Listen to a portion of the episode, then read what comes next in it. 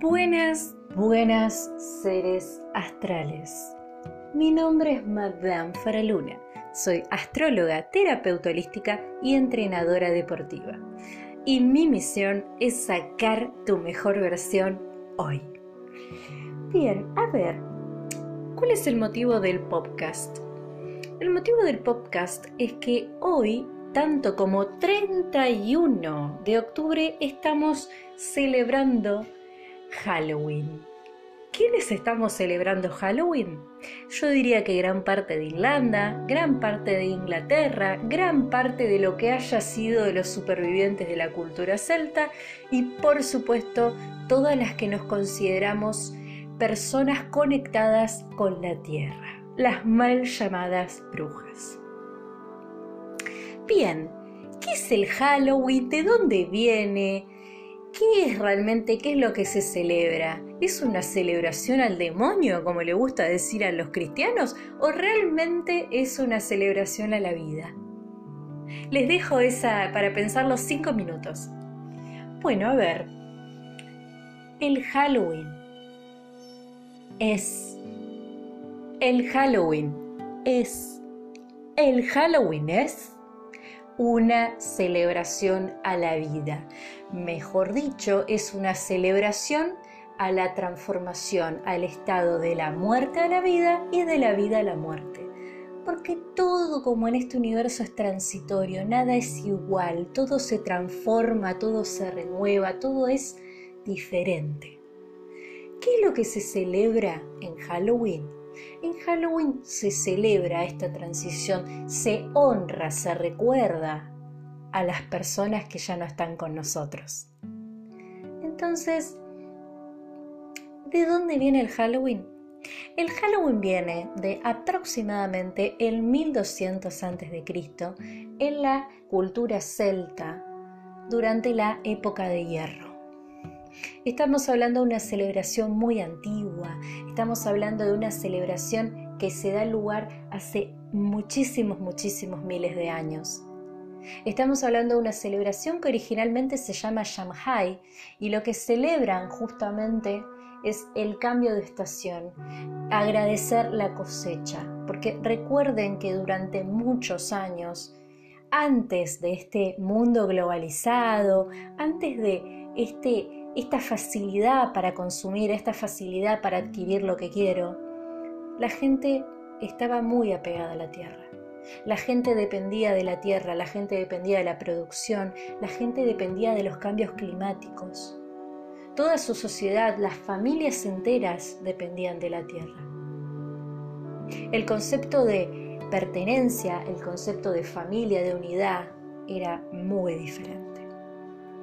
Y el Shanghai justamente propone celebrar, agradecerle a la tierra la cosecha, pero también reconocer a las personas que fallecieron y que cayeron en son de nuestra abundancia, de nuestro bienestar, porque recuerden que inclusive antes, vayámonos un poquito antes, antes del mundo globalizado, antes de la revolución industrial, antes, antes de las tecnologías, antes de las primeras máquinas para trabajar la tierra, cuando todo se hacía literalmente con el sudor de la frente, cuando no había herramientas y había que trabajar la tierra igual, mucha gente fallecía, mucha gente fallecía realmente de insolación, mucha gente realmente fallecía de paros cardíacos trabajando la tierra, porque imagínense trabajar, si ya trabajar la tierra con todas las herramientas que hay hoy es duro, imagínense trabajar la tierra en una época en la que no teníamos herramientas o escaseaban las herramientas. Entonces esto de celebrar el Día de los Muertos, de celebrar el Shanghai, en realidad, el origen epistemológico que tiene es darle voz, darle voto, reconocer, decirle, acá estás, te miro a la persona que cayó para que vos tengas lo que tenés hoy. Naturalmente, las personas hace muchos siglos estaban más conectadas con los centros energéticos, estaban más conectados con la tierra, porque como digo, la gente vivía de la cosecha, la gente vivía conectada con la tierra. Hoy, la verdad que a menos de que te dediques a lo que me dedico yo, o seas una persona, no sé, que se dedica a la jardinería o alguna o a la agronomía o cualquier actividad que te que te pida o que necesites estar en contacto con la naturaleza, la verdad que las personas están muy desconectadas de la naturaleza. Estamos hiperconectadas en las redes, estamos hiperconectados con la tecnología, estamos vibrando en son de lo globalizado y eso tampoco está mal, pero al estar así es muy difícil conectar con la voz, con la vibra de la Tierra, porque la Tierra tiene su propia vibra. Y lo que permite a la gente estar conectado con la vibra de la Tierra y con el universo son algunas actividades que son justamente aquellas que te obligan a estar conectado con el universo. Entonces, en realidad, lo que celebramos en el Shanghai es justamente, o el Halloween, lo que se celebra realmente en Halloween es lo que la Tierra nos da y se le reconoce y se honra a las personas que ya no están. Por supuesto, y esto no lo vamos a negar, que hay gente para todo. Hay mucha gente que hace el bien y le gusta ayudar a los demás. Hay mucha gente que encuentra goce en ayudar a los demás en diferentes actividades. Hay gente que encuentra goce ayudando a los demás haciendo actividades voluntarias. Hay gente que encuentra goce ayudando a los demás en religiones, como pueden ser eh, las religiones de, no sé, pueden ser los cristianos, los católicos, los judíos, la religión que quieras, los budistas, la religión que quieran, lo que quieran. Olvidémonos este discurso político de la religión por un lado y toda la cosa esta que se está dando y haters everywhere acá no estamos discutiendo la existencia, yo no estoy discutiendo si existe realmente o no un Dios, porque eso es altamente personal. Acá lo que estamos diciendo es que hay algunas personas que encuentran la manera de ayudar a otras a través de la religión. Y eso no está mal, siempre y cuando sea realmente por convicción y sea realmente con amor.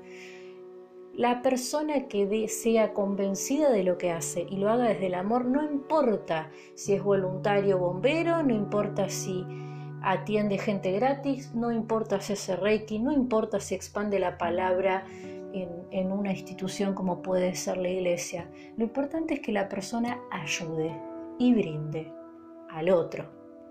Entonces, volviendo al tema, acá más allá de la discusión o el argumento, la pelea que se planteó hace ya algunos siglos eh, con el Halloween de parte de algunos, pero algunos grupos muy puntuales, algunas variantes de la religión cristiana, porque tiene muchas variantes, que se han plasmado como en contra del Halloween, porque lo han encontrado como una celebración algo morbosa y hasta satánica. No me voy a poner a discutir porque no estoy a favor de las discusiones, pero estoy casi segura que este punto de vista es desde su sabia ignorancia, desde su sabia falta de lo que realmente es, representa y el origen del Halloween. Las personas que celebran el Shanghai, las que celebramos el Shanghai, poco y nada tenemos realmente intenciones de hacer mal a la gente para nosotros celebrar el Shanghai es como podría ser para ustedes velar un muerto o prender una vela o llevar flores a la tumba. El Shanghai es un reconocimiento y también es una ayuda, es una guía para la persona que cayó encuentre realmente su camino. Por supuesto, es cierto que durante esta época los velos se abren del velo de nuestra dimensión y la dimensión de los no ya vivientes, es cierto que hay gente que se dedica a hacer el mal y aprovecha este velo que se corre para hacer cualquier cantidad de maldades. No lo vamos a negar, hay gente para todo. Ahora, ¿eso quiere decir que celebrar el Shanghai está mal? No, porque vamos de nuevo, la celebración del Halloween es una festividad que tiene origen en el 1200 a.C de parte de los celtas, los nativos, ubicados en la península ibérica durante la Edad de Hierro. Esta cultura se fue expandiendo a lo largo de Irlanda, Inglaterra y toda Europa, sí, ¿Fue modificándose? Sí. ¿Los ingleses lo han usado como una, una oportunidad para disfrazarse? Sí. Pero esto no deja de ser que es una celebración y una honrar al muerto. De hecho, son de tres a cuatro días en que las personas que celebramos y que celebran el Shanghai en todo el mundo se dedican solamente a meditar, a agradecer y servir a la tierra. Y por supuesto, abstenerse al silencio, dejar que las cosas pasen por sí solas, a no manipular la realidad que te rodea a prender todas las velas que sean necesarias y agradecer a todas las personas que se hayan muerto, que hayan permitido que vos estés a donde estés, ya sean ancestros, ya sean abuelos, ya sean mascotas, ya sean vecinos, amigos, lo que sea. Es un momento de honrar y dejar que la persona pase al siguiente plano como corresponde. Porque acá les voy a tirar un tip. Tener en su casa cosas de una persona que se murió, tener en su casa libros o tener en su casa muebles de una persona que se murió o fotos de una persona que se murió, no necesariamente es honrarlo, es atarlo energéticamente a ese espacio físico. Es atarlo y no permitirle pasar al otro lado, no permitirle pasar esa transformación a ese otro estadio que quiere llegar. Es no permitirte a vos hacer el duelo y no permitirte a uno como ser humano avanzar. Aparte de que traen cualquier cantidad de malas energías al tener cosas de personas que se murieron. Yo sé que esto puede ser difícil para las personas que les cuesta desligarse de las pertenencias de las personas que perdieron, pero la verdad que no hay nada más negativo y que atraiga más energía negativa que tener cosas de personas que se murieron. La idea mía no es hacer una especie de evangelización en la que mañana todo el mundo celebre el Halloween, sino que digamos las cosas como son. Vos podés estar a favor, podés estar en contra, pero lo importante es decir las cosas tal cual son, qué es, de dónde vienen, cuál es su origen y qué se puede hacer. Ahora, volviendo al tema de la celebración del Shanghai, volviendo a la noche, particularmente las 0 horas del 31 de octubre las 0 horas del 31 de octubre, el velo literalmente se abre. Todo lo que quieras dejar pasar va a pasar y todo lo que no quieras dejar pasar no va a pasar. ¿Cómo hago yo, persona común del otro lado, para no dejar pasar todo eso negativo que no quiero dejar pasar? Hay una técnica que yo uso mucho siempre, y en especial cuando estoy nerviosa, porque también me pongo nerviosa, que es la esfera cuántica. La esfera cuántica, ¿qué es una esfera cuántica? Básicamente, tomo aire muy profundo tres veces, me conecto con mi respiración, cierro los ojos, no pienso en nada más que lo que quiero hacer. Si quiero alejar lo malo, solo pienso en alejar lo malo. Junto mis dos manos, cierro los ojos, me imagino una esfera y pienso en un color, el que sea, no importa, no, piensen muchos, el color que les venga es el color que necesitan.